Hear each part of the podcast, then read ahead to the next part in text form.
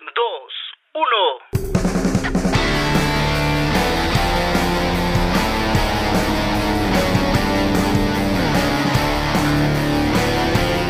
Red, el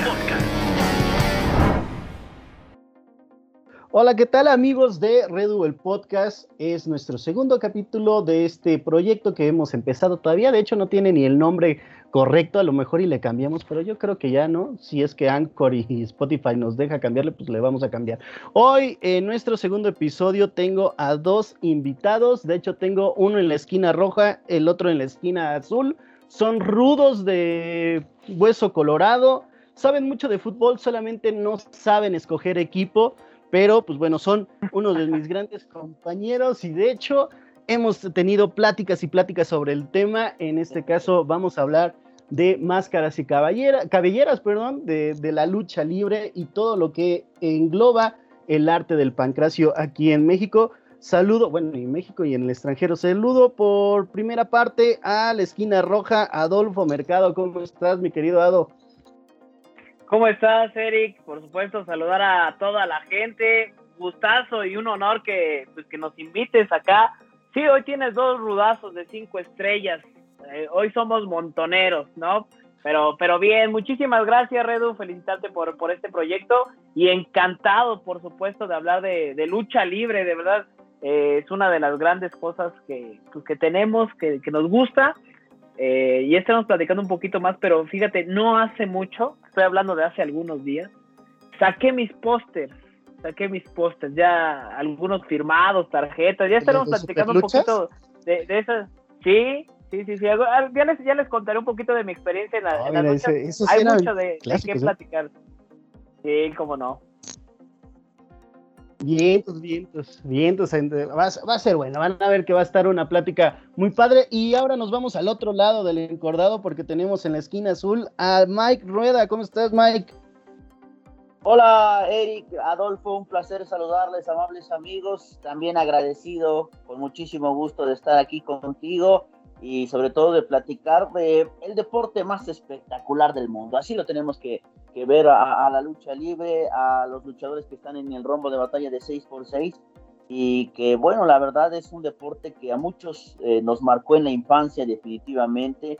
Creo que eh, vienen muchos recuerdos a la mente de grandes figuras que esperemos poder retomar y bueno, también felicitarte por por este proyecto que te lo dije ayer, seguramente te va a ir muy, pero muy bien y encantado de estar con ustedes, de platicar del gran deporte de la lucha libre y bueno, eh, como dirían por ahí, pues encantado también de estar con Adolfo Mercado, que él es como, como uno de los hermanos Dinamita, ¿no? Como Chucho Reyes, ¿no? Es el padre de más de 20. ¿Ah, sí? Uno que otro no reconoce. Ah, caray. Oye, este, honor que me haces. O sea, hasta que dijiste padre de más de 20, dije, ah, qué, qué detalle de, del buen Mike, pero ya cuando mencionaste, ya cuando mencionó hijos, ahí sí ya no me gustó, ¿eh? No, no, no, nada de eso, ninguna bala perdida. Bueno, que tú sepas. No, yo, yo garantizo, ¿eh? yo se los garantizo, ¿qué pasó? Nada de eso. Sí, sí, sí, sí. Lo, lo que pasa es que, bueno, eh, ya hablando en serio, pues era el, es, es el mote, porque todavía está en activo de Chucho Reyes, ¿no? De máscara, máscara Yo pensé que era dinamita. Sí, pero también, también, ¿no? Simplemente, este, quién sabe dónde anda aplicando la hurracarrana y la quebradora. No, ¿qué pasó? No, no, no, no. Ustedes no se cansan, ya, ya tenía rato, bueno, ya tiene rato que no nos vemos por la pandemia, pero seguro cuando regresemos vamos, van a estar con todo, ¿eh? Aguas con estos dos que andan sueltos. Y con lo que vaya saliendo, ¿no? De todo lo que, ha pasado. Eh, como pueden ver, saben estos dos personajes que tenemos ahora de invitados, que hay que decirlo, son nuestros primeros invitados en el podcast, saben mucho de lucha libre, no solamente de actual, porque digo, entre los tres hay una gran diferencia de, edades. Entre ustedes dos, creo que hacen la mitad de los que yo tengo, ¿no?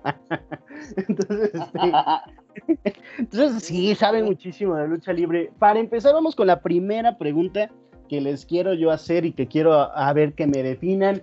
Y, la pregunta es, para ustedes, ¿qué es la lucha libre o qué es la lucha libre mexicana?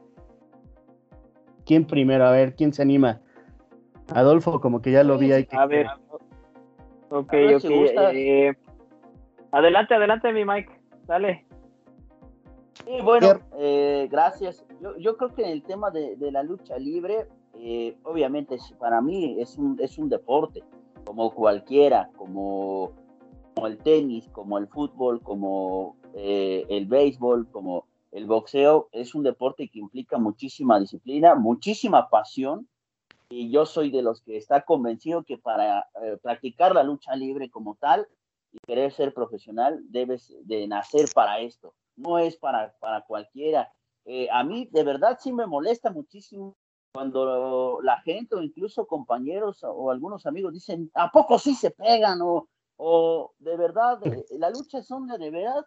eso a mí la verdad me molesta porque de verdad yo he estado eh, muy cerca de, de, un cuadrilátero, yo me he subido a un cuadrilátero y les puedo decir que es un deporte de total entrega, de pasión, de, furia, de garra, y que tienes que pasar por diferentes disciplinas como tal. No solamente es la lucha libre, la, la lucha libre ya es la combinación o la suma de la lucha olímpica, de la lucha grecorromana, junto con el arte de los vuelos, de la elasticidad, de fortalecer eh, grandes partes del cuerpo. Y, ya tomando esas bases de disciplina, pues viene lo demás, ¿no? Viene el tema del espectáculo, de eh, Incluso a mí me gusta muchísimo la lucha libre porque no solamente es ir, ponerse los dos combatientes en el centro y vamos a ver qué sale, ¿no? Sino hay, hay todo un ritual como tal de, la lucha libre, ¿no? Eh, yo recuerdo mucho, hasta se, se, hacían historias, guiones, ¿no? Para, para los enfrentamientos en donde los hermanos Dinamita eh, se reunían en un salón a jugar dominó y planeaban cómo le iban a, a, golpear, a darle una paliza al perro aguayo, ¿no? Desde ahí y después llegar a, la arena, por supuesto que el ambiente y no solo eso, la música, ¿no? El hecho de que los luchadores salgan con un tema específico que le dé identidad a ese, a ese luchador, ¿no? De caso específico, el Muchacrema Gaitán, eh, aquel locutor de la Arena mm. México, eh, presentaba a, a, Universo 2000 y, y salía con con la canción de Traigo la sangre caliente, ¿no? De Vicente Fernández. Eso también le da ese toquecito especial a la lucha libre, porque decía que los hermanos Dinamita eran amigos de Vicente Fernández, ¿no? El tema musical, la forma en cómo salen con la pirotecnia, las capas, ¿no? Esas, eh, a mí me tocaron todavía esas épocas donde los luchadores salían con, con las capas de diamantina espectaculares, y se las quitaban, y obviamente la máscara, es decir, todo lo que engloba para, para mí la lucha libre es arte, es pasión, es entrega,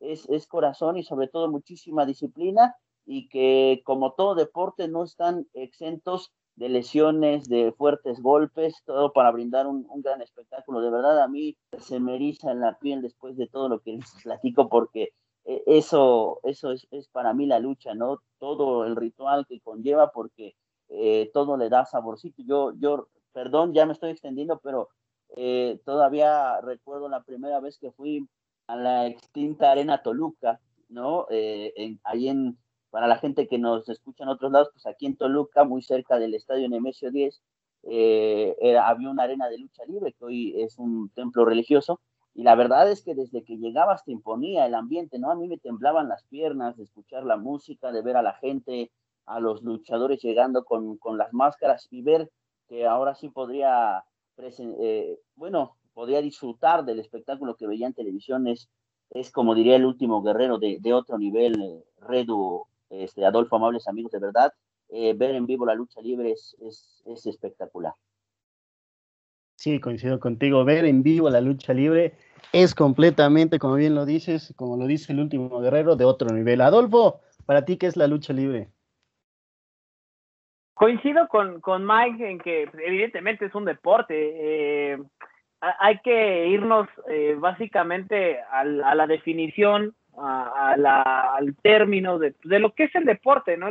La práctica física, eh, donde se exponen evidentemente diferentes funciones de, de, del cuerpo, hablando en este caso de situaciones de atletas, de, del mismo cuerpo, del desarrollar actividades motrices justamente y me parece que la lucha libre en todos los aspectos cumple con esa, con esa definición de lo que termina por ser el, el deporte. Muchos dicen que es un deporte espectáculo, coincido, muchos, eh, y coincido con esos muchos, que es un espectáculo, pero todos los deportes son espectáculos, ¿no? O sea, si, por ejemplo, en el fútbol te dicen, no hay espectáculo, el, eh, no sé, el espectáculo del Super Bowl. Entonces es un espectáculo. Por supuesto que es entretenimiento y no va a dejar de ser espectáculo. Eh, yo sí lo considero un deporte, un deporte con entrega, un deporte donde eh, se, combinan muchas cosas de la cultura mexicana a pesar de que no es un deporte mexicano, es un deporte estadounidense, se hace en Estados Unidos, lo traen acá a México, sin embargo, eh, la combinación, ese toque que le da eh, el mexicano es, diferente, ¿no? En Estados Unidos no hay como el rudo, el técnico, acá sí, acá sí es la lucha del bien o del mal, las máscaras, lo que envuelve al luchador, eso que decía Mike, eh, coincido plenamente con él, eh, lo de las canciones. Hoy, hoy por ejemplo, AAA, eh, pues ya sale por Space, ¿no? Este canal de televisión de paga, y ya no salen las canciones, pues, por ejemplo, la de la de Porky en paz descanse, la de la bomba, eh, eh, por ejemplo, la de La Parca, ¿no? También en paz descanse, que era, era la de thriller de Michael Jackson, por un tema de, pues, derechos, ¿no? Sabemos, eso de los derechos de autor se, se vuelve más complicado, pero yo inmediatamente, así como Mike lo dice, inmediatamente cuando yo escuchaba una canción, cuando yo escuchaba la canción de la película de, de Antonio Banderas, Mariachi, se llamaba esa, esa película, si no estoy mal, corríjanme si estoy mal. Ajá, sí, eh, sí, sí. Pues, obviamente yo sabía... Claro, o sea, tú decías Héctor Garza, ¿no? Un luchadorazo. Eh, que sí hay muchas cuestiones que envuelven a la Estás hablando de puro vivo, ¿eh?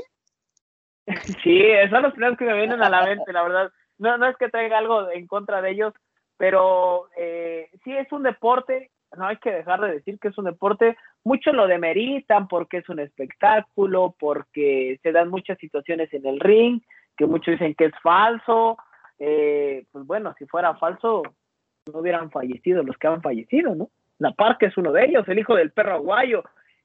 obviamente hay, hay eh, ¿cómo decirlo? Hay, hay un espectáculo, hay, hay ciertas cosas que envuelven a la lucha libre justamente para darle mayor espectacularidad, pero eso no quiere decir que, que deje de ser deporte, por supuesto que no, ¿eh? Por supuesto que no, yo también se me hace una falta de respeto decir que no es un deporte porque son años de preparación y hace rato Mike tocaba rápidamente un tema de, pues, de las bases. A lo mejor ahorita ya no, se, ya no se han fundamentado como tal porque pues las generaciones van avanzando, pero sí anteriormente era lucha olímpica, lucha grecorromana, lucha estilo libre, ¿no? Lo que hoy conocemos como lucha estilo libre en los Juegos Olímpicos, pues es la misma situación que se vive en la lucha libre. Nada más como dato para aquellos que dicen que la lucha, pues que la lucha libre no es real o que, que no es de, no es de atletas, pues bueno, Daniel Aceves, eh, este exatleta mexicano, hijo de Bobby Bonales, uno de los grandes luchadores de los años 30. Daniel Aceves, ya, ya decimos, hijo de Bobby Bonales, fue luchador, fue luchador y se llamaba Siglo XXI, perteneció al Consejo Mundial de Lucha Libre. ¿Y qué creen? Él trajo una medalla olímpica para México en Los Ángeles de 1984, medalla de plata en lucha grecorromana. Entonces, si fuera como mucho espectáculo, como mucha fantasía la lucha libre, pues yo creo que no hubiese logrado una, una medalla un luchador profesional, ¿no? También estamos hablando de, por ejemplo, Alberto el Patrón o Alberto del Río, eh, en Juegos Panamericanos obtuvo medalla de bronce porque era, era eh, lucha grecorromana y así podríamos enumerar muchas, muchas situaciones. Pero creo que a veces la gente por desconocimiento, a veces por juzgar, eh, pues critica. Pero creo que la lucha libre, más allá de, de buscarle el hilo negro, hay que disfrutarla porque de verdad es, es un gran espectáculo. Sí, mire, yo, yo coincido con los dos cuando dicen que eh, este, e, esta frase muy famosa o esta, digamos, falacia de, de que la lucha libre no es deporte, solamente hay que ver cómo diarios están preparando, que, lo que hacen en los gimnasios. Aquel que no hace trabajo en gimnasio, por ejemplo, del cuello, pues está destinado a tener una gran lesión. Entonces necesitan fortalecer todo este cuerpo que, que, que logran mantener pues, para aguantar todo, todos los golpes. Si es cierto, algunas cuestiones pueden parecer preparadas para hacer un espectáculo, sin embargo, no deja de ser algo, este, eh, algo deportivo lo que están haciendo allá, ¿no? Ahora ya se pone la gimnasia con todo esto de los lances y que se están jugando la vida, ¿no? Allá eh, eh, en el cuadrilátero. Es como decir que los Harlem Globetrotters, que para la gente que no lo conozcan, es un equipo de básquetbol que está por todo el el cual hace un espectáculo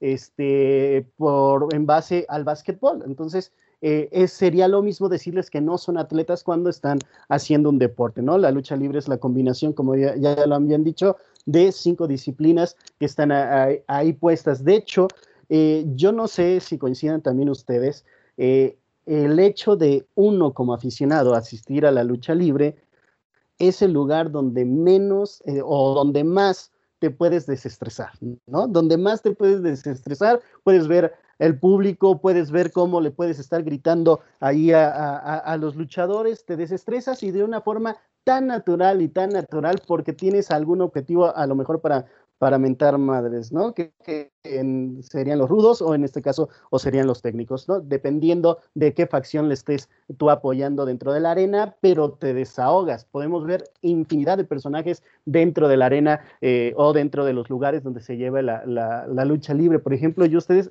los estaba escuchando y que decían de lo de las canciones. A mí me tocó una época en la que no salían con canciones, ¿no? En que salía el luchador este, y la gente se volvía loca, ya después empezó esto de la triple A, sí es cierto, con un eh, toque, digamos, tomado de, Estados Unidos para darle un poquito mayor de espectacularidad y eso genera también un boom de lo que es eh, el deporte, toda esta cuestión de las máscaras, de las capas, como bien decía Mike, de, con diamantes y diamantinas, perdón, sí, no vaya a ser que en una de estas, en la próxima función, les quieran robar las capas, ¿no? Que porque el Redu dijo que tenía diamantes, ¿no? Entonces, este, toda esta, e, esta, diga, e, e, este ambiente carnavalesco, por así decirlo, y de tanta espectacular, pues, espectacularidad de luces, pues sí llegan a dos o tres horas en el cual tú te puedes olvidar un momento de todos los problemas, inclusive tienes ahí un detonante, ¿no? ¿Cuántos personajes podemos enumerar que hay dentro de una función de lucha libre?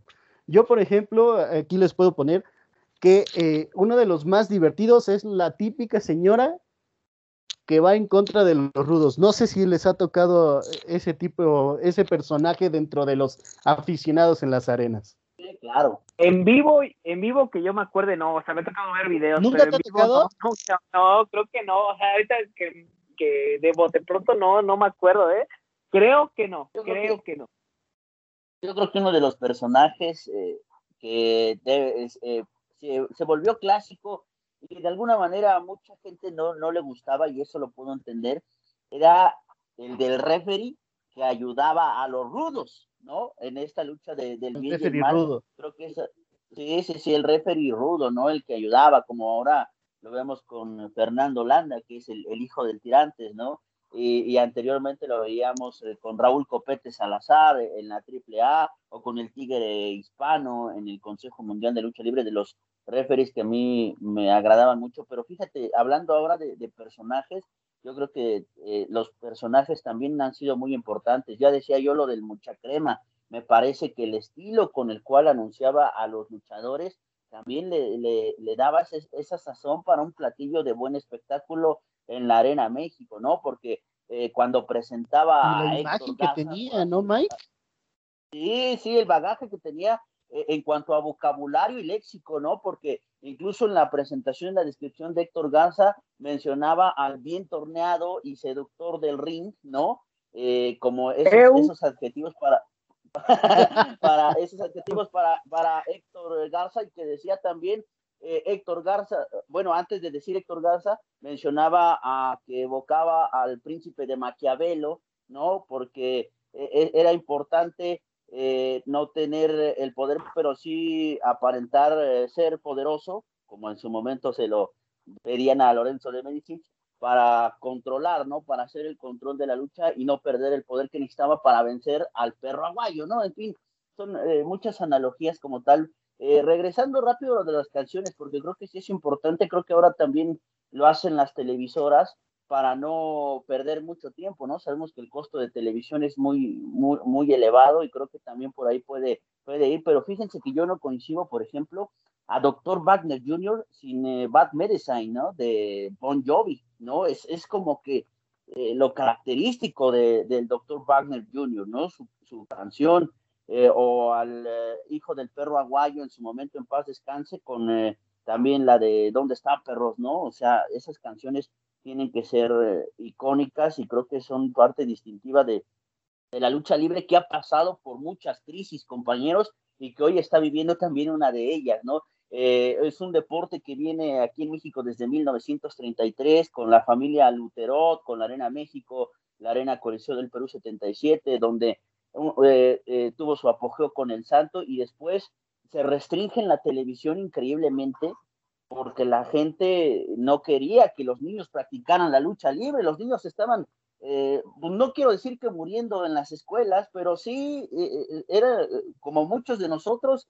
veían las luchas los sábados y el lunes ya estaban practicando en el recreo o practicando en el recreo con el compañero y, y lastimándose, ¿no? Y entonces mucho tiempo se prohibió la lucha libre en la televisión hasta que regresó a mediados de los 80 los 90 con otra vez el consejo y de los personajes también creo que icónicos que ayudaron a que la lucha pegara aquí en México, creo que son los comentaristas, ¿no? Desde el mago Septién, que también narraba de todo hasta la lucha libre, hasta lo importante que fueron íconos como el doctor Alfonso Morales en el Consejo, eh, Leobardo Magadán, Miguel Linares, ahora creo que eh, Leo, Leo Riaño ah, está aportando un poquito, y, en triple A Arturo Rivera, ¿no? Con Andrés Maroñas y, Jesús Zúñiga, creo que los comentaristas también hasta eso ayudaron muchísimo a que la lucha libre tenga ese boom y ese apogeo. Creo que son también personajes de los que no se deben olvidar, porque también pusieron su granito de arena para que la lucha libre hoy tenga un, un lugar en México, pero como lo digo, creo que hoy está pasando por una crisis también muy importante. ¿Cuál era su luchador así favorito de morritos? Adelante, Adolfo. Ay, me, quedé pensando. Yo, ¿eh? varios. yo, también tengo varios. Yo, a mí me gustaba mucho Conan, ¿eh? Me gustaba mucho Conan Pero el bárbaro. también eh, es que Conan es como tú, el bárbaro. Tenía ¿se acuerdan de esos? Seguramente se acuerdan de esos muñecos duros que sacó la AAA. Sí, no, era una marca, era una marca, eran, eran luchadores que no se movían, eran completamente duros. Yo tenía Conan y a mí me gustaba mucho Conan. yo tenía también ese, bueno, yo de esa, de esa marca que dice, que dice Ado, tenía tres, cuatro. Tenía a este el último dragón, tenía ah, a la parca, al vampiro canadiense y Conan. También estaba por ahí el perro aguayo, o sea, había muchos. Estaba el perro aguayo, Octagón. Este, ¿Quién más era? crecer siguiendo a, a, Conan, a los dinamitas. A mí me acuerdo que me daban muchísimo miedo los dinamitas. ¿Se acuerdan cuando salían con, esas gabardinas que era el sindicato negro? Unas con unas gabardinas la máscara negra, a mí me daba miedo, de verdad, me daba miedo. Eh, me acuerdo mucho, digo, yo creo que de mis favoritos fue Conan. Eh, empecé muy niño, muy niño con esa etapa de, de, la lucha libre, rápidamente se los comparto. Y me acuerdo, papá, la primera idea o la primera imagen que es así de lucha libre era con mi hermano José Luis, que también anda acá en los medios. Le mandamos un saludo si nos está escuchando. Eh, nos llevó al estadio de béisbol el de Toluca 86, antes se hacían ahí las luchas. Dice papá que estaba lloviendo y que estaba a reventar, creo que era máscara sagrada, octagón, la ah, parca. también fui a ese. De, moda en ese entonces, en los noventas, y que estaba a reventar y que estaba lloviendo. Yo estaba muy chico, yo, eh, calculo que menos de había nacido. cuatro años. eh, no, escuché. Yo no había nacido. Que dice que no había nacido, dice Miguel. Sí. Ah, ah, no. mi hermano papá y los hombros y pues era la locura, dice papá, tú brincabas y brincabas, o sea, imagínate estar en los hombros, tú brinque y brinque, pues obviamente es cansado, se quería ir, con lucha libre, después fue pasado, pasó creo que ese boom de, de, de los noventas, que duró un buen ratito, que hay que decirlo, la lucha libre tiene su y fue para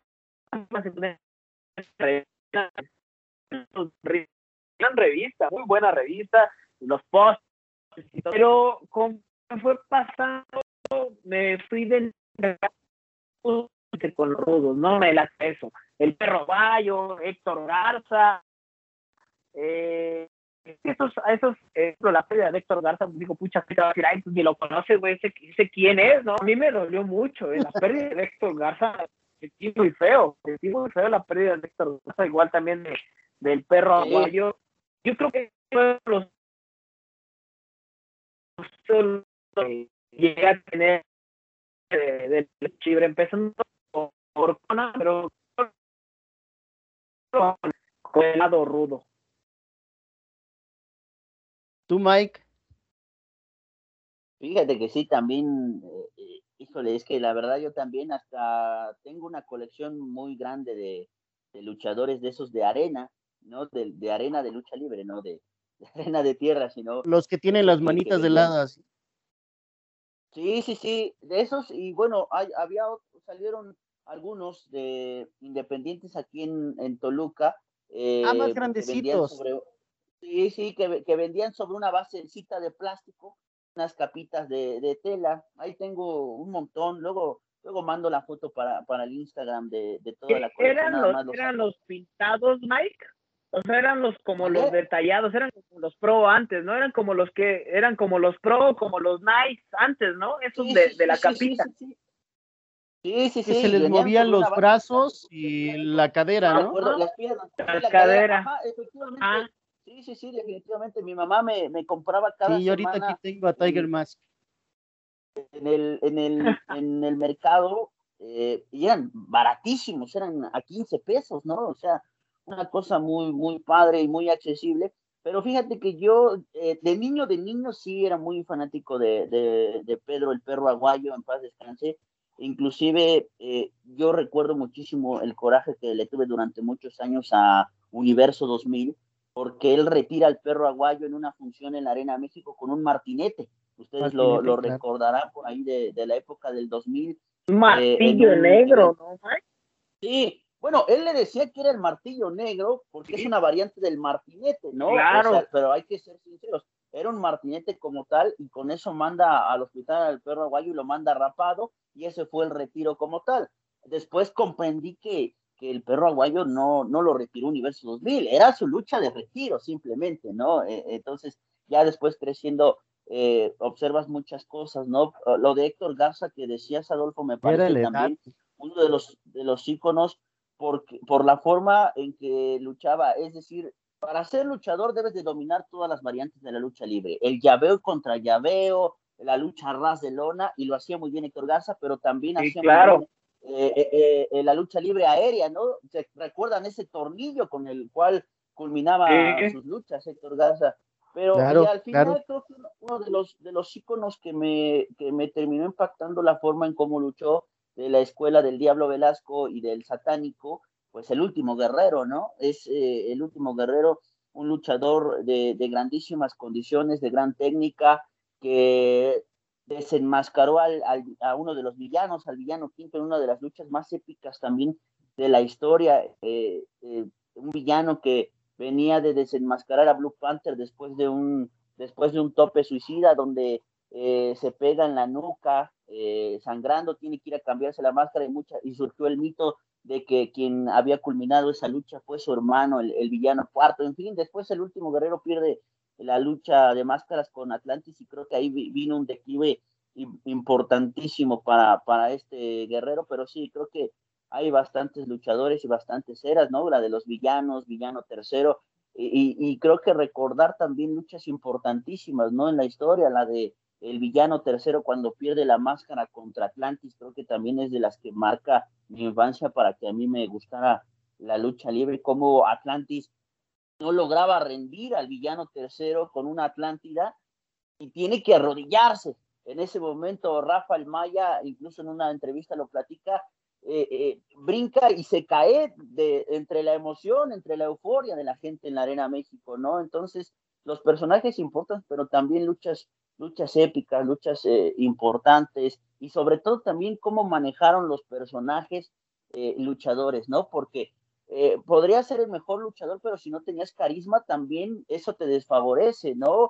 eh, el carisma que tenían los hermanos Dinamita, ya lo, lo mencionábamos, no lo, no lo tiene absolutamente nadie, lo, que imponía, ¿no? Incluso si la lucha libre de por sí ya impone, ¿no? Tú te acercas al cuadrilátero y te apuesto que mucha gente no va a saber cómo subirse al cuadrilátero, porque es, es, incluso es hasta difícil eh, subirse a un, a un ring, pero eh, lo reitero, la forma en cómo se construyen los personajes, yo recuerdo mucho también a, Pierrot, pero la etapa de Pierrot ya cuando regresa al Consejo Mundial y hace lo del poder boricua, ¿no? Cuando empieza según a humillar mexicanos y a repartir tortillas en la Arena México para que la gente lo odiara, a dar palizas con otros luchadores y, teniendo como sé con a la Teniente Armas Buenos Aires, esa época también de Pierrot fue favorecida a pesar de que lo desenmascara eh, L.A. Park, ¿no? Son, son personajes que brillaron no solamente por, porque luchaban bien, sino porque crearon personajes que de verdad impactaban al público y que metían al público en, en las luchas, ¿no? Oye, Mike. De Pierrot también fuera de serie. ahorita que decías eh, eh, Elia Park, hoy te puedo decir que Elia Park, hoy en día es uno de mis ídolos, ¿eh? No, Elia Park eh, es de esos, ah. este... Si, si, si tú pides, o sea, yo siempre he dicho, a mí eso, eso del espectáculo, por ejemplo, que en paz descanse la parca, pero no me latía eso de que bailaran. Digo, al principio, bueno, echa relajo y todo, pero ya en el ring, a mí no me latía porque yo sentía, yo particularmente sentía que se demeritaba la lucha libre. Sí, sí, sí. Y yo decía así como... Entonces, eh, eh, estoy en la sintonía de que Adolfo no le agradaba para nada a Nati Lover, ¿no? Nati Lover que... No, no, para no, no, no, no, era, de los que más cobraban, tenía ese carisma. Sí, pero tenía Mira, ese, al final, exacto, lo que entiendo, entiendo esa parte mucho, de... mucho empuje. Sí, entiendo esa parte del espectáculo. Y me gusta que sea antes, después, eh, en ciertos momentos de la lucha, ¿no? Se presta, pero ya toda, o sea, de verdad toda, dices, no inventes, o sea, con todo respeto, me parece que, pues que, que se demerita mucho por eso la lucha libre. Y creo que uno de los hombres, lo que son las cosas, uno de los hombres que la ha llevado a justo esa veracidad que muchos ponen en tela de juicio, ha sido Elia Park. A mí me tocó ver una vez, iba como prensa para, para radio, si, si no mal recuerdo, o, o, no sé si fui como aficionado, pero fue contra el Mesías en Toluca. Elia Park contra el Mesías, vale todo, eh, mano a mano. Le puso una razón. en la, en la hielera, ¿no? Ah, no. Sí, pero arrastrada, era para la televisión. Y el Mesías sangrando, todo. Yo vi a Elia Park enterísimo. Sí, pues, se llevó sus rasguños, pero de verdad el Mesías salió lastimado. Y yo me acerqué después al Mesías, te digo, creo que fue a pedirle una foto, un autógrafo, y sí accedió. O sea, esa es la vida del luchador. Y yo, y yo después me puse a pensar y dije, oye, a veces de repente como que el aficionado es inconsciente, porque después de esa lucha, esa gran lucha que brindaron, sale lastimado, sale sangrando, cosido de la frente, y todavía se le acerca a alguien y que le dé una foto o un autógrafo, es de aplaudirse. Pero bueno, regresando al punto central, ya para no extendernos, me parece que Elia Park es de los hombres que hoy en día más destaco de la lucha libre. Junto con el último guerrero, también me parece que es un gran luchador, pero Elia Park sí lo veo definitivamente en otro nivel. Eh, después de la situación de, la, del nombre con AAA y todo eso, se supo sobreponer y con trabajo logró lo que hoy, lo que hoy es Adolfo Tapia, ¿no? Elia Park. No, y ahora no le conviene ni siquiera buscar el nombre de la parca, ¿no? Pues esta cuestión de, de la diferencia, como bien lo dices, de las rudezas en lo que se maneja Elia Park, pues es completamente diferente a lo que es el personaje de la parca, ¿no? Bueno, yo así les decía de los, de, de los luchadores que eran ídolos, que eran mis ídolos, pues coincidía con, eh, bueno, creo que nadie los mencionó a los que, a, lo, a los que yo, yo seguía, no sé si porque estoy viejo o porque realmente no era tan... tan ah, sí era muy seguidor, probablemente era la de la edad, ¿no? Octagón creo que es uno de los que ah. debo de poner así como ídolos, o sea, ya después se me cayó el hígado, pero pues era buenísimo.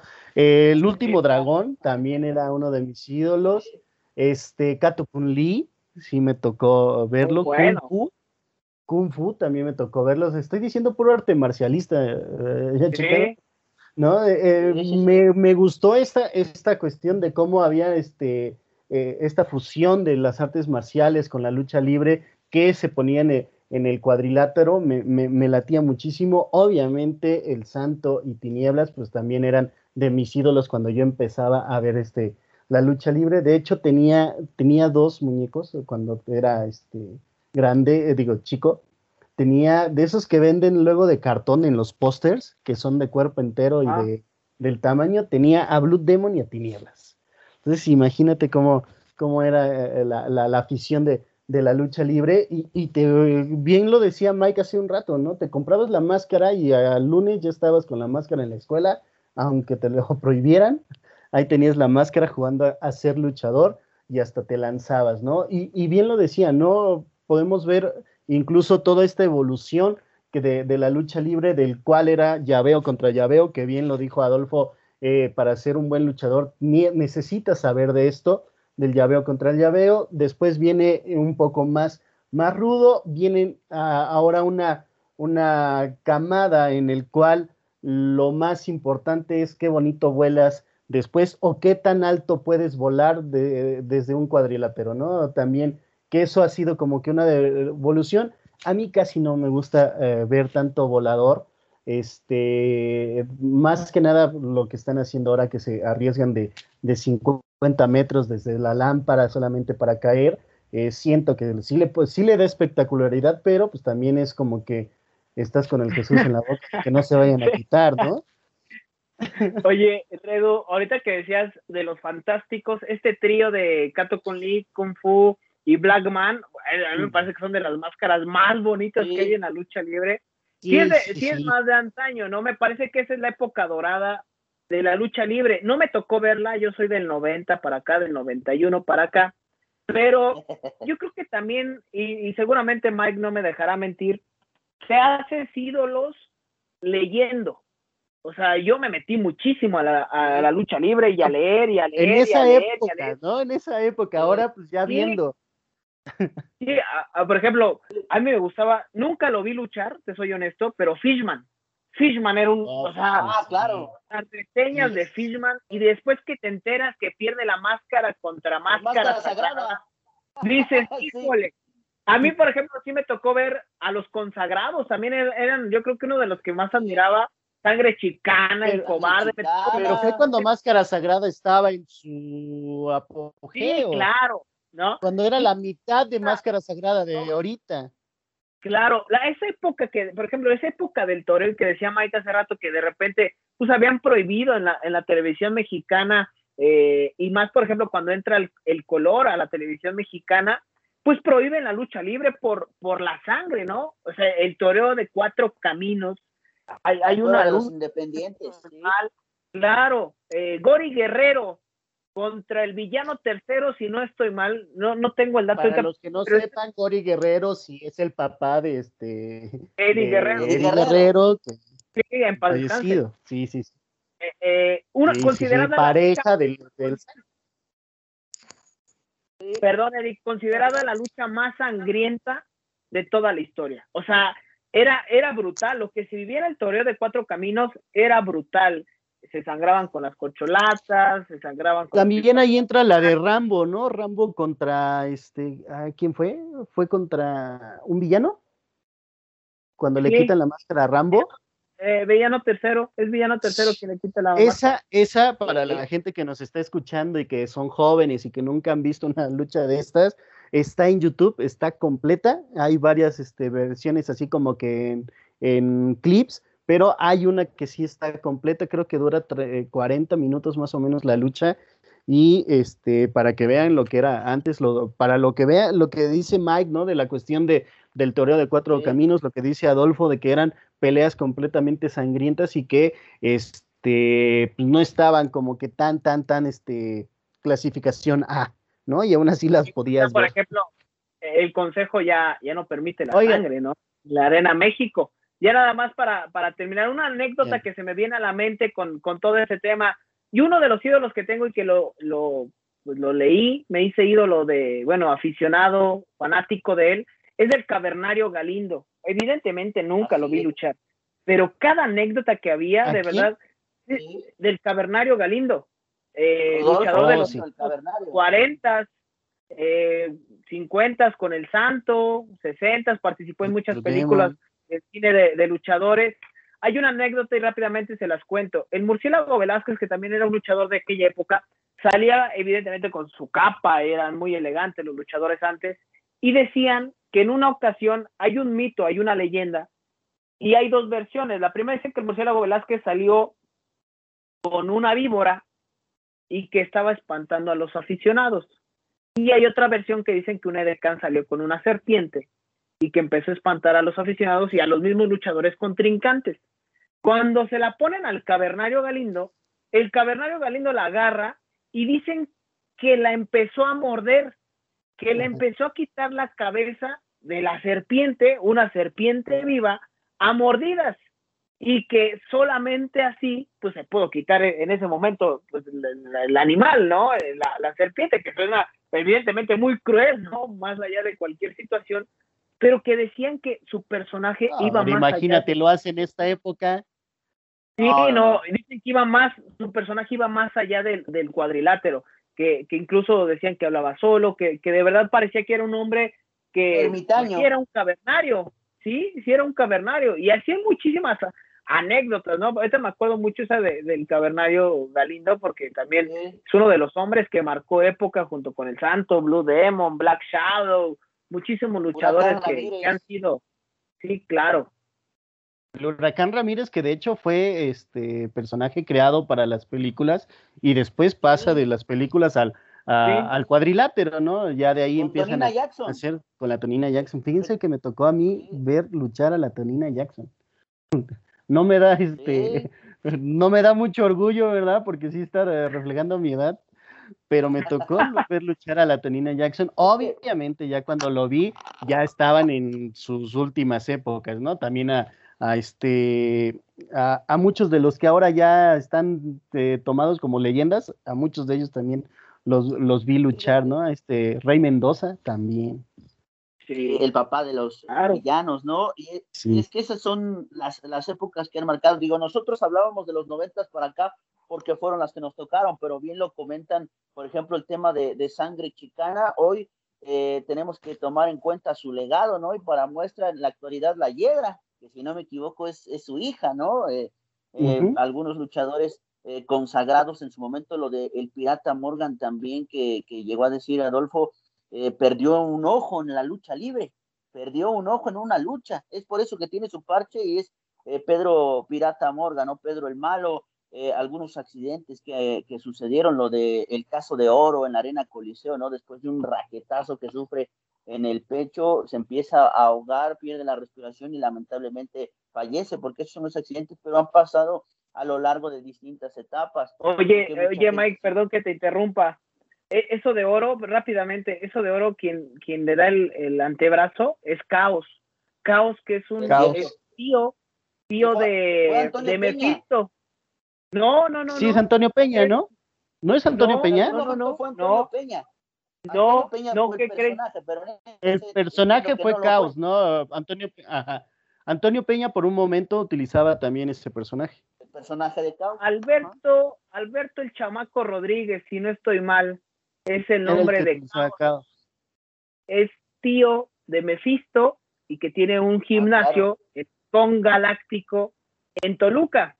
Yo alguna vez conocí a, su sobrino, ah, Astro Rey Jr., y, yo le decía, oye, ¿y qué pasa con tu tío cuando todo el mundo cuando lo entrevistaban le preguntaban eso, ¿no? O sea, claro. Eh, ¿qué pasa con la, situación de oro. Que está en la colonia moderna de la Cruz, para los que nos escuchan en, ¿no? Muy cerca de las torres. Sí, y, decía que, que sí le afectó, o sea, que sí se ponía mal. No sé si actualmente lo haga, pero llegó un momento en que le molestaba, le incomodaba todo este tipo de cuestiones porque no fue una situación sencilla. Con un antebrazo cae y, y pues prácticamente se lo llevan al hospital y ahí fallece Oro, ¿no? Que era también uno de los luchadores. Bueno, dicen que ya iba, ya había fallecido, ¿no? En el trayecto cuando lo levantan en las camillas, que ya iba, ya, ya, ya no, ya no vivía, ¿no? Oro.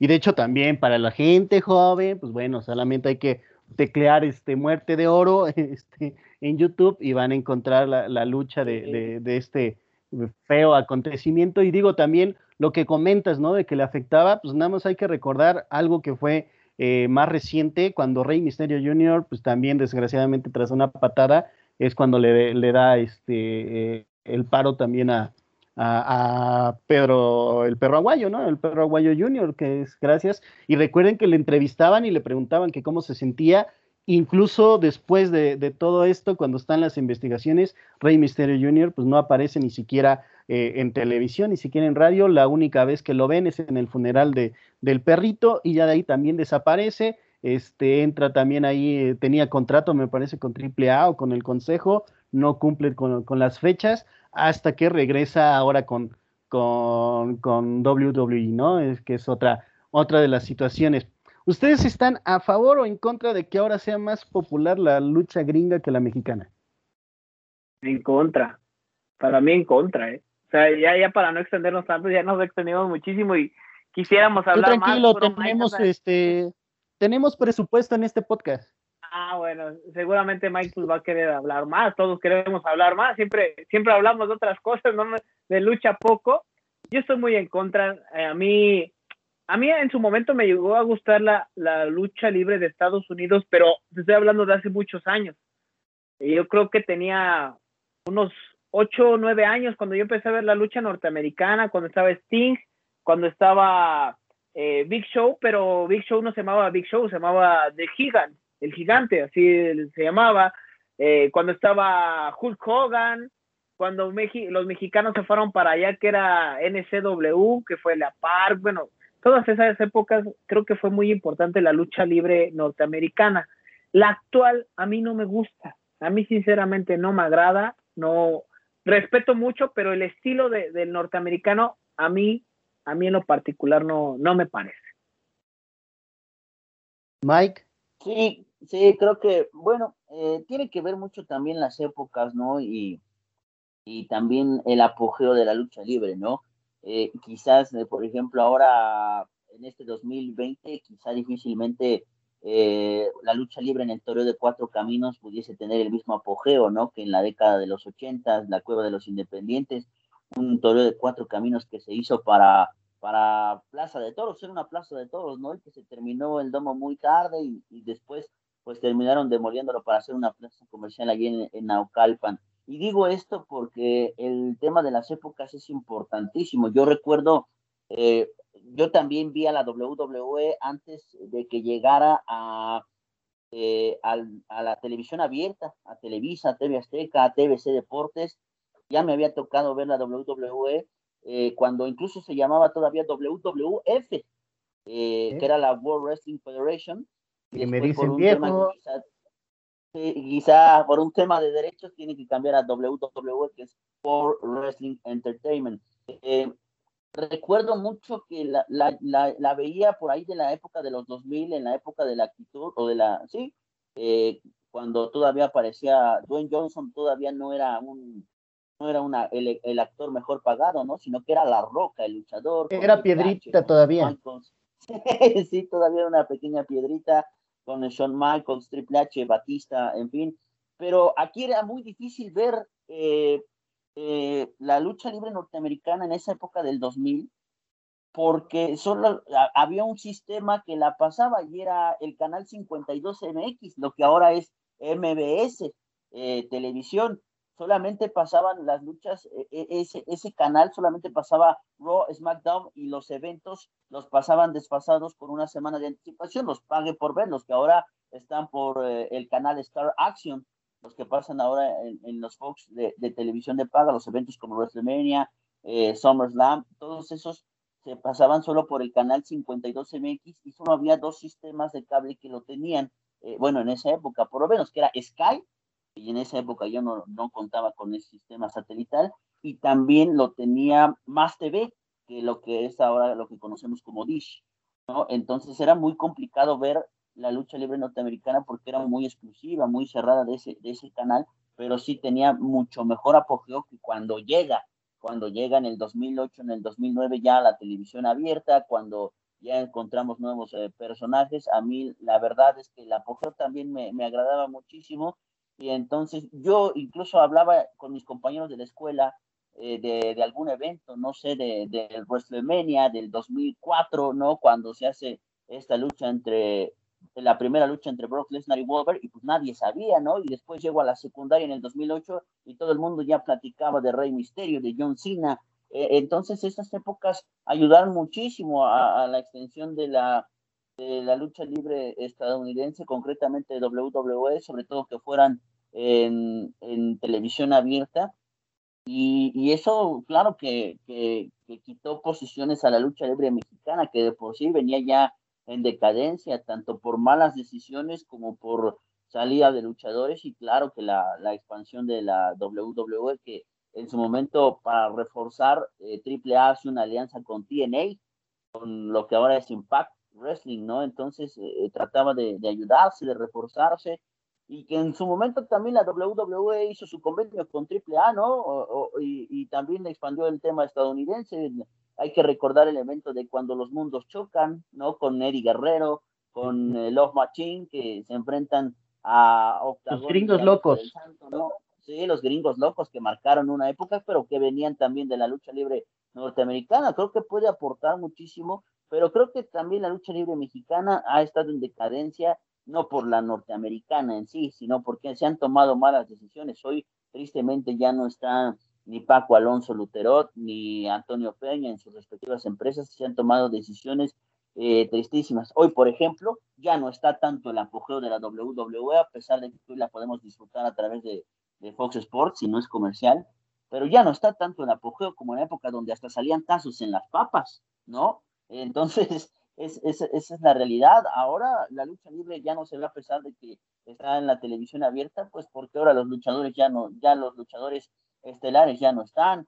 Hoy, eh, si no estuviera en crisis, ¿por qué no abandona, eh, por qué abandonó el barco carístico? La nueva generación dinamita ya se fue también de la Arena México, perdón, eh, el místico, el hermano de Roche va del Consejo Mundial, eh, han tomado decisiones complicadas. Yo creo que también muchos luchadores que marcaron a una generación, como los villanos, como los brazos, pues ya también ya fallecieron, desafortunadamente. El Apache, yo recuerdo al gran maestro que también ya falleció, lo de Abismo Negro, es que, insisto, apenas eh, un compañero de los medios de comunicación, mejor dicho, un maestro de la comunicación eh, de la lucha libre aquí en... Justo esto te iba a preguntar. De las luchas, de las luchas con, eh, con, en Radio Lobo, el, el gran eh, Javier Sandoval, a quien le mandamos un saludo, el sí, la Arena Toluca en Radio Lobo, ¿no? En, en, en, su momento Radio Lobo, los jueves en la noche, y me preguntaba, eh, el luchador eh, eh, hace a la máscara o la máscara hace al luchador.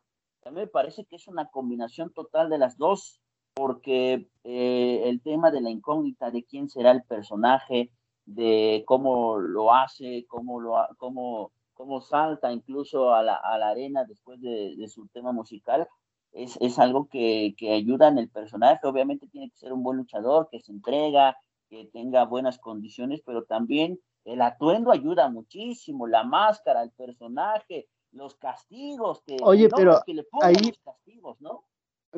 Perdón ahí que te interrumpa, Mike, porque de hecho ahí yo hasta iba a intervenir cuando te, te, este, te preguntó ahí Sandoval, ahí estaba viendo, este, porque es una buena pregunta la que, la, la que te hace sí. ahí en redes sociales y también le mando un abrazote, porque es esta situación y lo ponía justo creo en uno de los ejemplos en el que podrías pensar y podrías meditar y tener un gran debate sobre, sobre esto, ¿no? Que es el caso de Místico, ¿no? Con, con Carístico ah, ¿sí? y con, con, con, con, este Dragon Lee, que antes era Dragon Lee, ahora es este eh, drag, Dragístico, algo así dijo que se iba a llamar ahora, este, porque es claro ejemplo, no, no es tan malo, ¿eh? O sea, no, no es tan malo eh, siendo luchador, sin embargo, jamás llenó el personaje, ¿no? Entonces, Ahí en sí eso creo estoy que de fue, acuerdo, ¿eh? Sí, ¿no? O sea, en, en, cuestión de místico, jamás, jamás.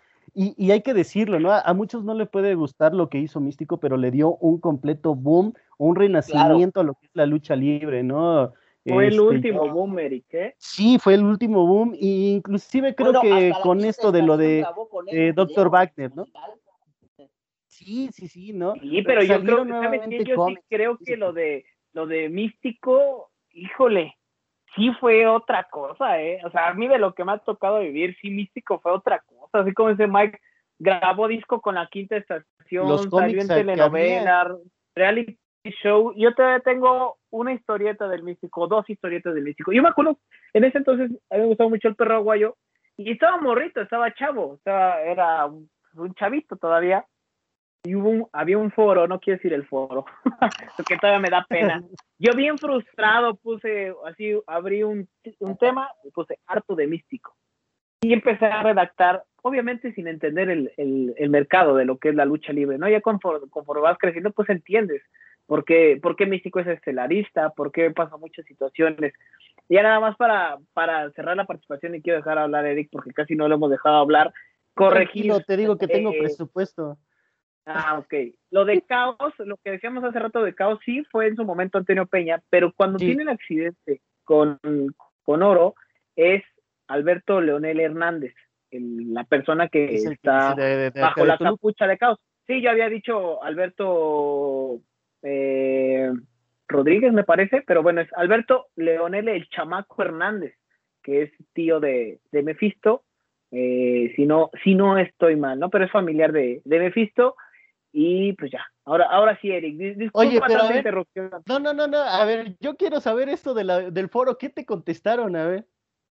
No, pues me acabaron, güey. Sí te acabaron, porque hay que decirlo, ¿no? Había había una paridad, o sea, o había dos bandos, los que amaban a Místico y los que realmente odiaban a Místico por toda esta cuestión de la mercadotecnia y de todo lo que la publicidad generaba y, todo esto. Sí había algo y decían, ¿no? En esa época creo que todavía había mucho mejores luchadores, el perro aguayo, Dr. Wagner, este, el mismo, este, eh, ¿cómo se llama? El que le quitó Black Warrior, estaba todavía Blue Panther en su apogeo, este Alberto Río era dos caras y que no pudo pegar como dos caras. Entonces, sí había como e, esta paridad, ¿no? De que odiabas a Místico o amabas a Místico. Es que Entonces, sí me acabaron, ¿eh? Sí, sí me acabaron, ¿no? O sea, si, si hoy en día, yo creo que sí fue como lo que hoy en día es Twitter, ese foro. Era el foro de Box y Lucha, la, la revista que había, y a ver, ¿Ah, me decían, Sí, me, o sea, lo tengo que decir así, perdón por si alguien nos está escuchando y decían, pinche chamaco pendejo, no sabes, ya regrese, no, mejor ponte a estudiar, eh, eh, ay, el niño que no entiende, cosas así, pero, o sea, comentarios y ya así, pues sí me agüité, así me saqué de donde dije, bueno, ¿qué estoy haciendo mal, no? Y, y, creo que ya nunca más me volví a meter pero pues conforme vas creciendo te digo entiendes entiendes muchas cosas. Hoy hoy lo que son las cosas hoy me quiero comprar una máscara del místico. Hoy yo tengo tres ahí luego te mando una. Es que sabes que me, me, gusta mucho la máscara blanca no la dorada no la plateada.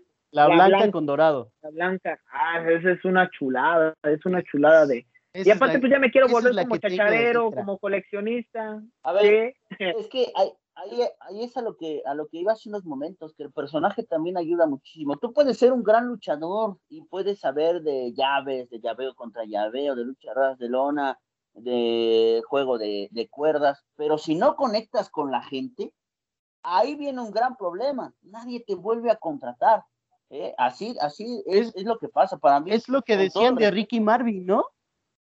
Sí, Ricky Marvin, por ejemplo, es un luchadorazo, pero no tiene carisma, no tiene carisma. Y es lo que pasa con el místico. El místico, con todo respeto, es cierto que es el ahijado de Fray Tormenta, es cierto que la dinastía, ¿no? Con su papá, el doctor, Karen, doctor Caronte, pero para mí, perdón, es mal luchador. Para mí no es un buen luchador. Y para muestra, para muestra, vean, vean cualquier lucha de místico.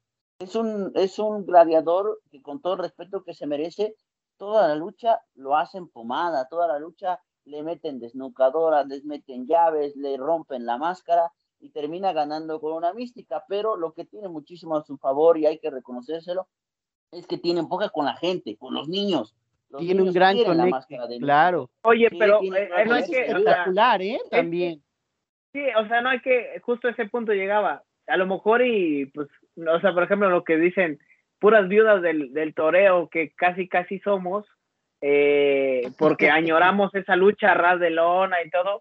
Pero yo sí me atrevería a decir que en ese estilo de, eh, de la lucha aérea, Místico sí es de los mejores, ¿eh? O sea, en ese estilo, no quiero decir que, que a de lona y todo eso. a mí, por de lona está Último Guerrero, está Ricky Marvin, lo decíamos ahorita. Espectacularmente sí, lo, sí lo era, el místico, ¿no? O sea, cuando se va a Estados Unidos, sí, se fue en un potencial, ¿no? Digo, también hay luchadores y que también me parecen muy buenos como Volador, que jamás creo que se le ha dado una oportunidad en las luchas estelares, pero Místico sí, en, ese estilo, en ese estilo aéreo. Que no tiene, perdonado.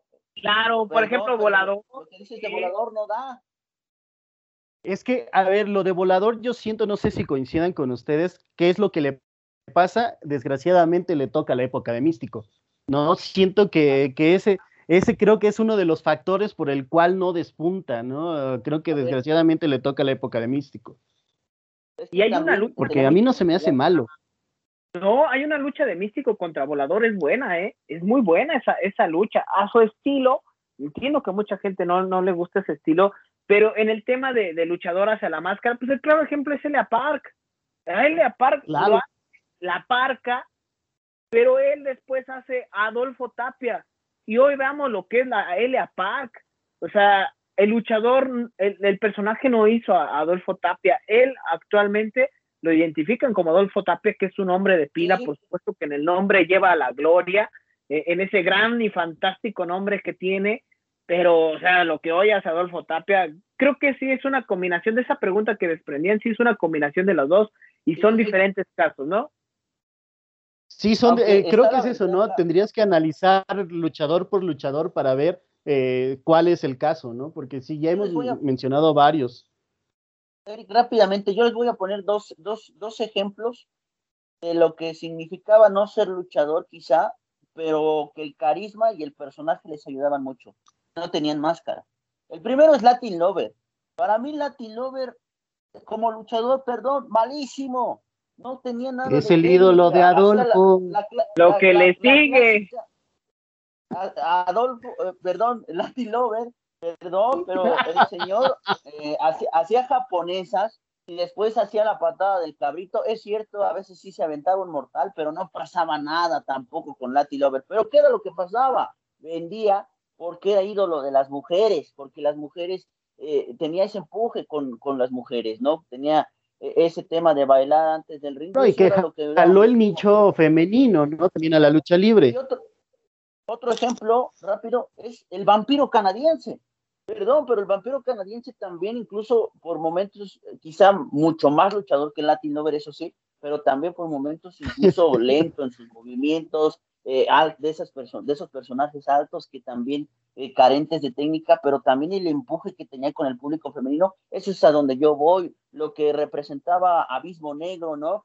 Él sí tenía las dos cosas, era carismático y aparte buen luchador. Eso también eh, se tiene que tomar en cuenta. Hoy, por ejemplo, la lucha libre también está en crisis porque no hay ídolos. No hay un ídolo en la lucha libre que digas, no hay un referente que digas, ese envuelve. Eh, eh, bueno, ahorita la, cuestión de Psycho Clown, ¿no? Que quieren meterlo, ¿no? quieren meter ahorita Triple A Psycho Clown, ¿no? Que es el, el estandarte de Triple A. Y de hecho, por eso dicen, Sí, de, hecho por eso dicen que regresa Místico, ¿no? Este Místico Caronte regresa nuevamente al personaje porque no hay ídolos y pues este sería como que el ideal para el pues, resurgimiento del concepto.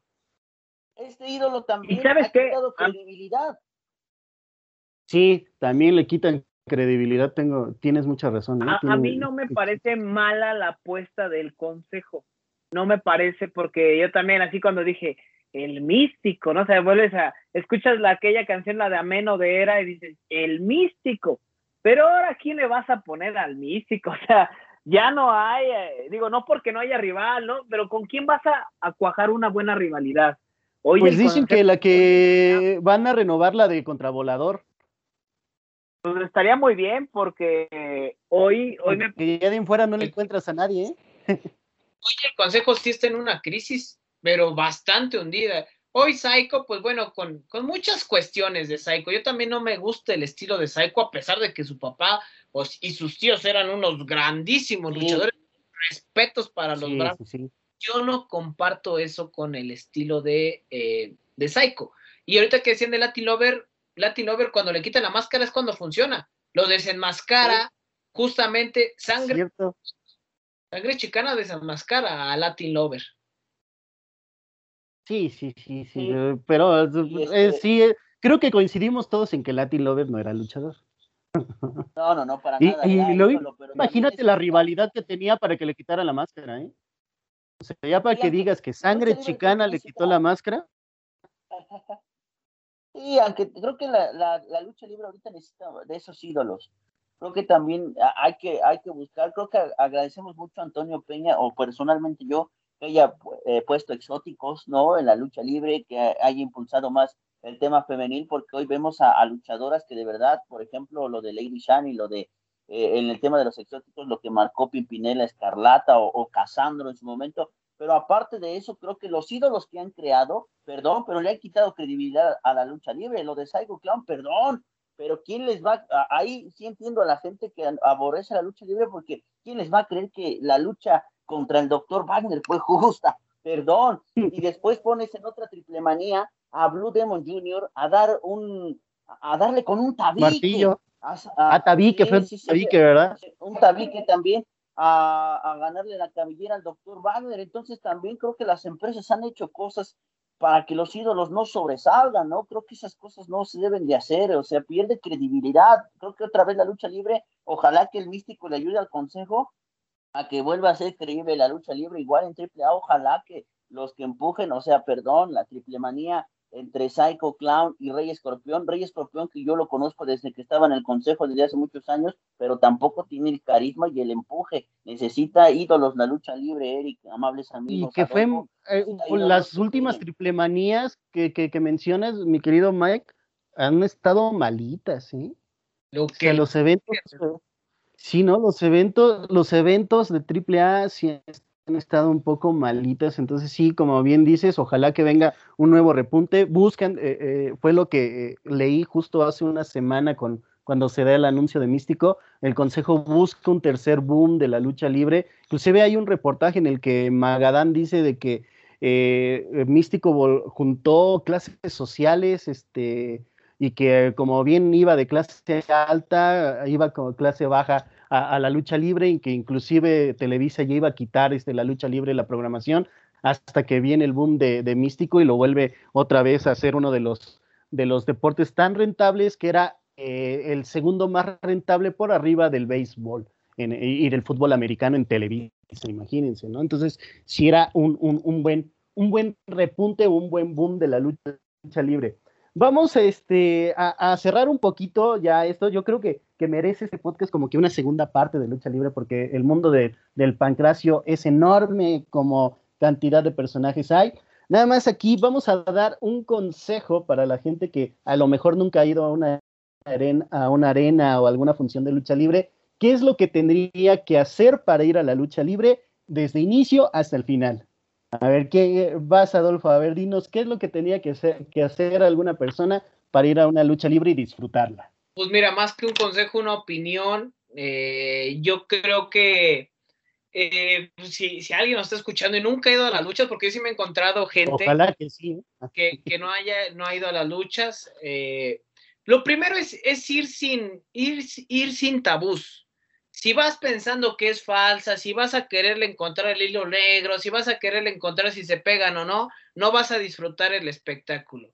Yo, yo le sugiero a la persona eh, que, que, nos está escuchando y que nunca ha ido a las luchas, que lo disfrute, que, que recuerde ese, ese lado de, de, decir, bueno, hoy, hoy voy a conocer algo nuevo, vamos a, volver a ser niños, porque creo que también te queda ese, ese cachito de ser niños, esa ilusión, esa magia que envuelve a la lucha libre, ¿no? Si tiene la oportunidad de comprarse una máscara, si le da la economía, cómpresela, aunque sea la más barata, pero la que le guste y póngasela. De verdad, creo que es otra cosa cuando te ponen la máscara, miente madres, grite lo que tenga que gritar, lo que tenga que decir, dígalo, evidentemente, eh, sin, el contacto físico con los luchadores, porque luego ya sabemos que hay otras, otras consecuencias, pero Y menos si es el aparte. Sí, no, sí, disfrútelo, grítelo, eh, vívalo, eh, y sobre todo, pues, sobre todo ese, esa cuestión de, de, de experimentar algo diferente, pero sin un prejuicio. A veces somos tan prejuiciosos que que nos hacemos ideas sin conocer. La lucha libre es un bonito espectáculo, es un bonito deporte que si usted lo vive, créame que se puede volver una pasión totalmente como lo es este bello deporte. Mi querido Mike, ¿cuáles son tus recomendaciones? Ya se durmió el buen Mike. Ya se, fue a comprar boletos para la lucha libre, que por cierto va a haber aquí en Toluca. Aquí estoy, aquí estoy Eric, sí, sí, sí. Yo estoy de acuerdo. con lo que mencionaba, yo estoy de acuerdo con lo que mencionaba Adolfo. Eh, creo que el ir por primera vez a la lucha libre es como la hipnosis, ¿no? Eh, eh, hablaba Tony Camo y todos aquellos que hacen hipnosis que para, para hipnotizarte, pues tienes que concentrarte y creer que, que, se puede hacer, ¿no? Que estás dispuesto a hacerlo. Yo coincido plenamente de que a la lucha libre tienes que darle la oportunidad una vez para ir presencialmente. Eh, desde que entras a la arena, desde la fila, el ambiente te impone, como la primera vez que vas al estadio de fútbol o cuando vas, eh, que pasas por los alrededores y ves a tus ídolos, es la, es la misma sensación, ya te impone el ring, el espectáculo, la música. Eh, sobre todo, ahorita obviamente los aforos son reducidos, creo que también la pandemia afectó mucho el tema de la lucha libre por lo económico, se cerraron las arenas, pero creo que el ver el ritual desde, desde llegar dos cuadras antes y ver los puestos de máscaras, el poderse echarse un, taquito afuera de la arena, ¿no? Un taquito de, de carne, eh, ayuda muchísimo ver los luchadores, los niños, y, darle, dar esa oportunidad de quedarse de principio al final, de, sentir cada golpe que se dan los luchadores, la lona, el sonido de la lona, ¿no? También es impresionante cómo se dejan caer los luchadores en la lona, porque también eso conlleva un entrenamiento muy grande. El que suene la lona cuando te azotan, eso también lo aprendes en los entrenamientos. Y sobre todo que, que disfruten con las medidas sanitarias, ahora ya, ¿no? Hay que llevar cubrebocas, hay que llevar gel, pero también creo que la, la experiencia de, de, tomarse una cerveza viendo el deporte, viendo la lucha, disfrutar desde que sale el luchador con, con la máscara, creo que es, es un espectáculo importante. Lo reitero, es como cuando vas al, al fútbol y, y, te vas a, a, comer primero y después eh, ya esperas con ansias a que salgan los jugadores, creo que así eso se, se debe demostrar. Y, y sobre todo, eh, si eh, son invitados, pues eh, lo disfruten al máximo como tal. Creo que eso, eso también ayuda a que se compre una mascarita, un, un luchador, creo que les, les va a venir de, de maravilla. Y después de eso, que se metan un poquito a la historia de la lucha, ¿no? Después de ver la primera función, que se metan un poquito a la historia de, de, cómo surge la lucha, de cómo llegó a México, de quiénes fueron los fundadores. Eh, he sabido de muchos extranjeros que que vienen a la Arena México y salen fascinados, salen maravillados, ¿no? Porque es un, recinto de, mucha historia, de mucha capacidad y con muy buenos eh, eh, luchadores, ¿no? Ahí incluso los entrenadores de la lucha libre dicen que, de la Arena México, dicen que ellos no preparan, y con todo el respeto del mundo, no preparan luchadores para ferias de pueblo, ¿no? Ahí hay eh, muchísima calidad y a eso se, se, va a disfrutar, pero donde pueda ir, si puede ir en, en, una arena aquí en Toluca, en una arena independiente, la López Mateos, Naucalpan, eh, aquí en Toluca ya es ahora el, el Domusina, ¿no? Que, que, lo disfruten al máximo, de verdad, que no se, van, no se van a arrepentir. Sí, el Agustín Millán, el Salón Rojo ahora también ya es... Salón Rojo, le digo, rojo también. Sí, todo lo que culturalmente engloba desde las máscaras hasta las salidas de los luchadores con pirotecnia y con, con música, de verdad, como dice el último guerrero, de otro nivel. Sí, yo, yo coincido con ustedes. Creo que la recomendación más sencilla que podemos dar para, a los que nos gusta la lucha libre es que se dejen llevar, que cierren los ojos, respiren profundamente y entren al mundo de, de, del espectáculo, que vean la máscara. Puedes comprarte una máscara al inicio, bien dice este Mike, los taquitos que que para los tacos de lucha libre son estos de bistec, de, adobada, con papitas, nopalitos y cebollitas, que son los que son típicos.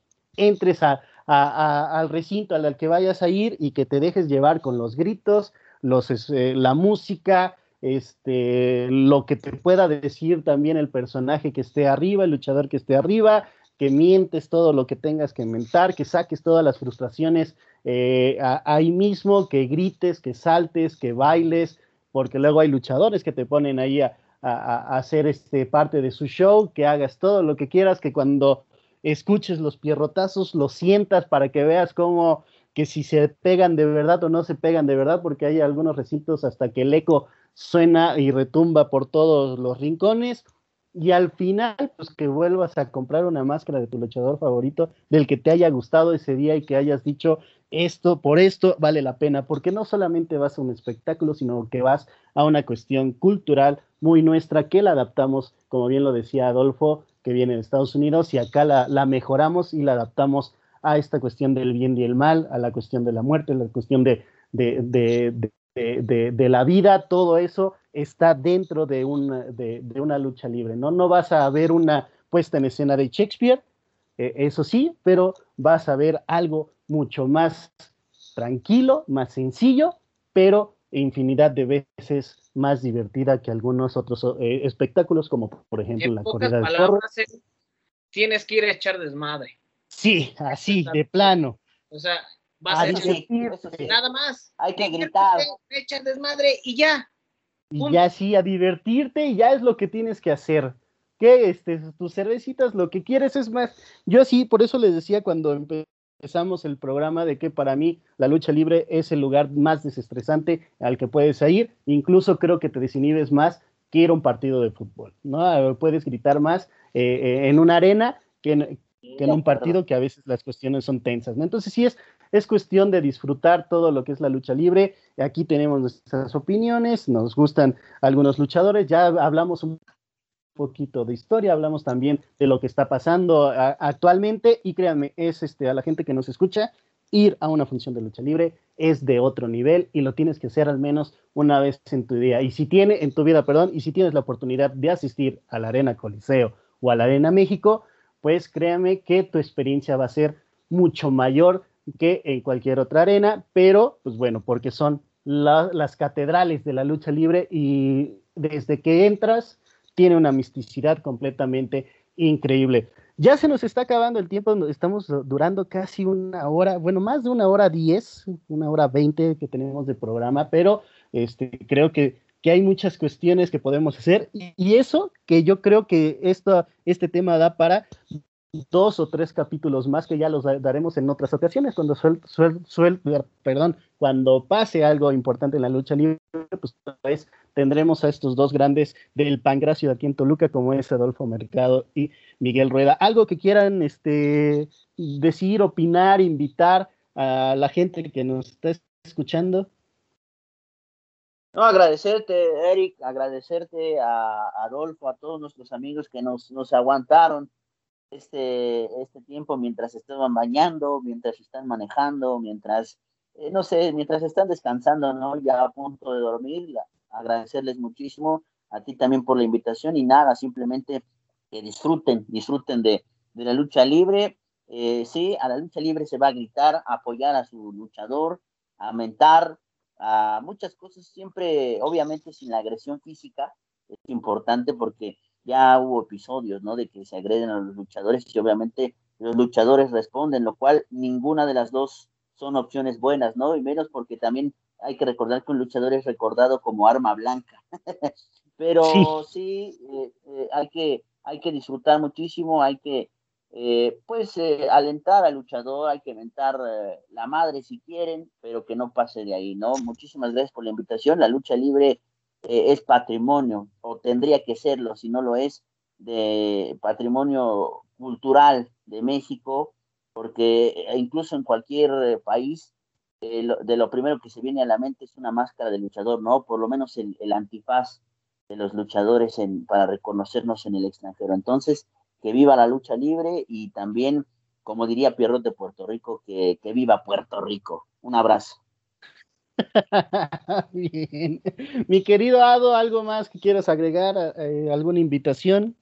Oye, ya, eh, nada más lo que decía Mike, eh, pues la lucha libre ya es patrimonio cultural en la Ciudad de México, ¿no? Patrimonio cultural intangible es el término que, que creo que le dan a, la lucha libre, pero en la Ciudad de México, si, si, usted va a la Ciudad de México, eh, tiene que ir a, la lucha libre, tiene que conocer eh, un espectáculo de esta manera. Disfrútelo. Hoy tocó hablar de lucha, un bonito espectáculo, un bonito deporte. Y yo le sugiero que, que si le da tiempo, pues póngase a ver ahí los videos del perrito aguayo contra el místico, las presentaciones del mucha crema. Eh, y si tiene la oportunidad de ir, pues vaya, vaya, créeme que, que es una experiencia totalmente diferente de esas que pocas, pocas en la vida se, disfrutan. Y agradecerte a ti, Eric, por, por el espacio. Yo lo decía en un principio, hace mucho que no hablábamos de lucha libre, ¿no? De repente los espacios se han sintetizado únicamente en otros deportes, pero no quiere decir que nos olvidemos de la, de la bendita lucha libre. A mí me agrada mucho, la quiero mucho, la lucha libre. Y, y pues gracias, Eric. Hace, hace algunos días yo te decía pues, que había escuchado el primer capítulo y a mí me había encantado esa película de, de, nuestra pandilla, si no estoy mala, de béisbol. A mí me encanta. Como no tienes una idea. Y apenas se las puse a mis sobrinos. Mis sobrinos tienen 14 años, 13 años. Y les gustó muchísimo. Sigan, sigan el podcast del Redu. De verdad que tiene muchas cosas que, que platicar, grandes conocimientos. Eh, por supuesto, muchos saberes en el haber. Y de verdad, pues felicitarte y ojalá que pues que esto siga, que, que vengan nuevas experiencias y, pues aquí andaremos, aquí andaremos para al orden, para el desorden y pues muchísimas felicidades Redo, ojalá que, que, esto se mantenga así, que tú te mantengas así, que nos brindes muchísimos eh, pues episodios porque ahí estaremos en este podcast escuchándote pues, cada, cada que haya la oportunidad. Muchas gracias, Ado. Sí, este, esa película es, es increíble, ¿no? Creo que debería de ser hasta materia en las primarias y en la secundaria, o, material audiovisual para, para la educación. Sí, y, precisamente vamos a terminar este podcast con una recomendación eh, de... ¿qué, pasó, dime? Les decía, vamos a terminar el podcast con una recomendación, tiene que ver con, el tema. Hay que buscar eh, realmente ahora con lo de Star, que, que Star Plus que se estrenó, bueno, si ya lo contrataron, esperemos que ya esté busquen el 30 por 30, 30 por 30 de ESPN de Rick Flair. Que de Rick Flair es ahí el que eh, eh, la materia o el programa que ahora estamos recomendando. Si quieren entender la lucha libre, ahí ya podríamos tener este, esa recomendación. La van a entender mejor, van a entender un personaje tan bueno como es Rick Flair. Ahí está, Sado. Aquí andamos, aquí andamos, mi redo. Ya está. ¿Qué pasó, Mike? También rápidamente, rápidamente recomendado.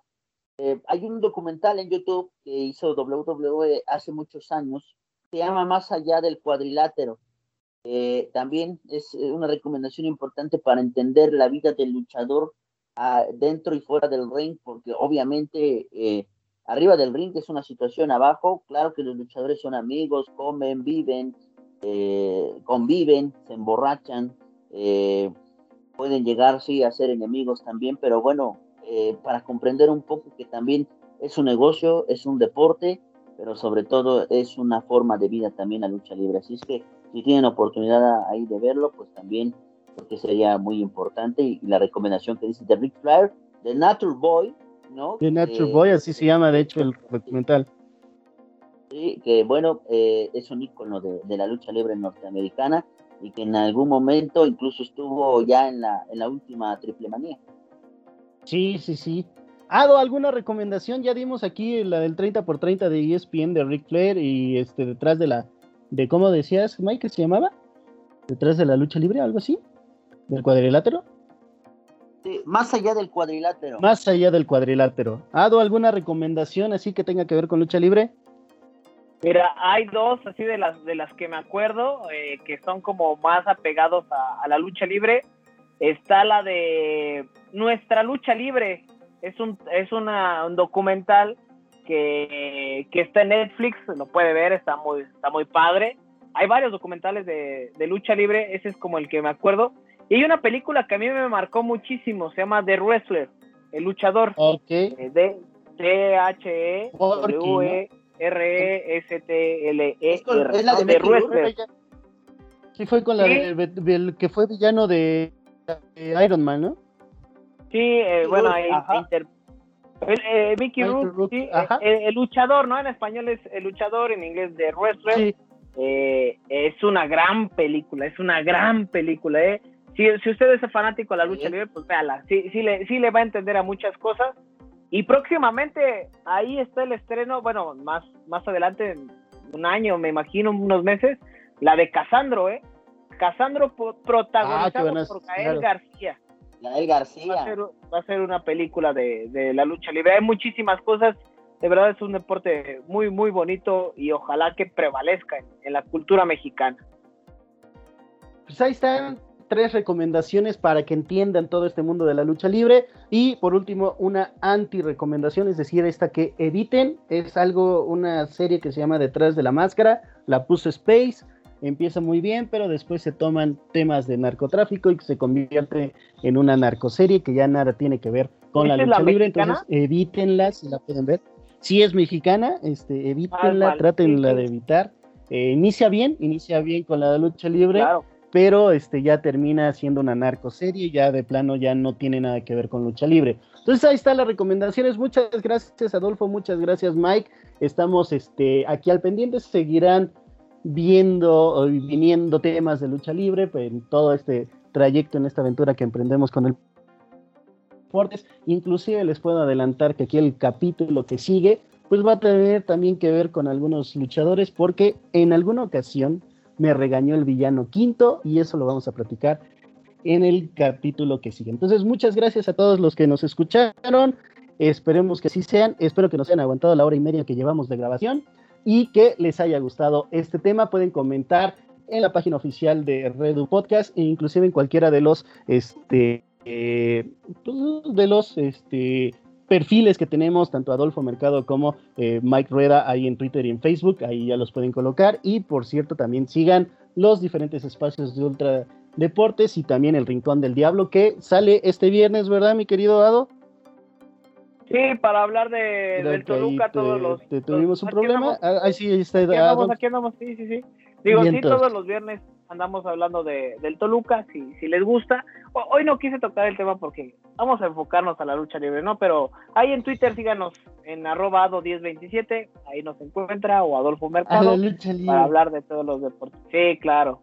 Me, merece un peldaño importante siempre. La y de hecho, el, el, el, perfil de Mike, el perfil de Mike tiene que ver con lucha libre.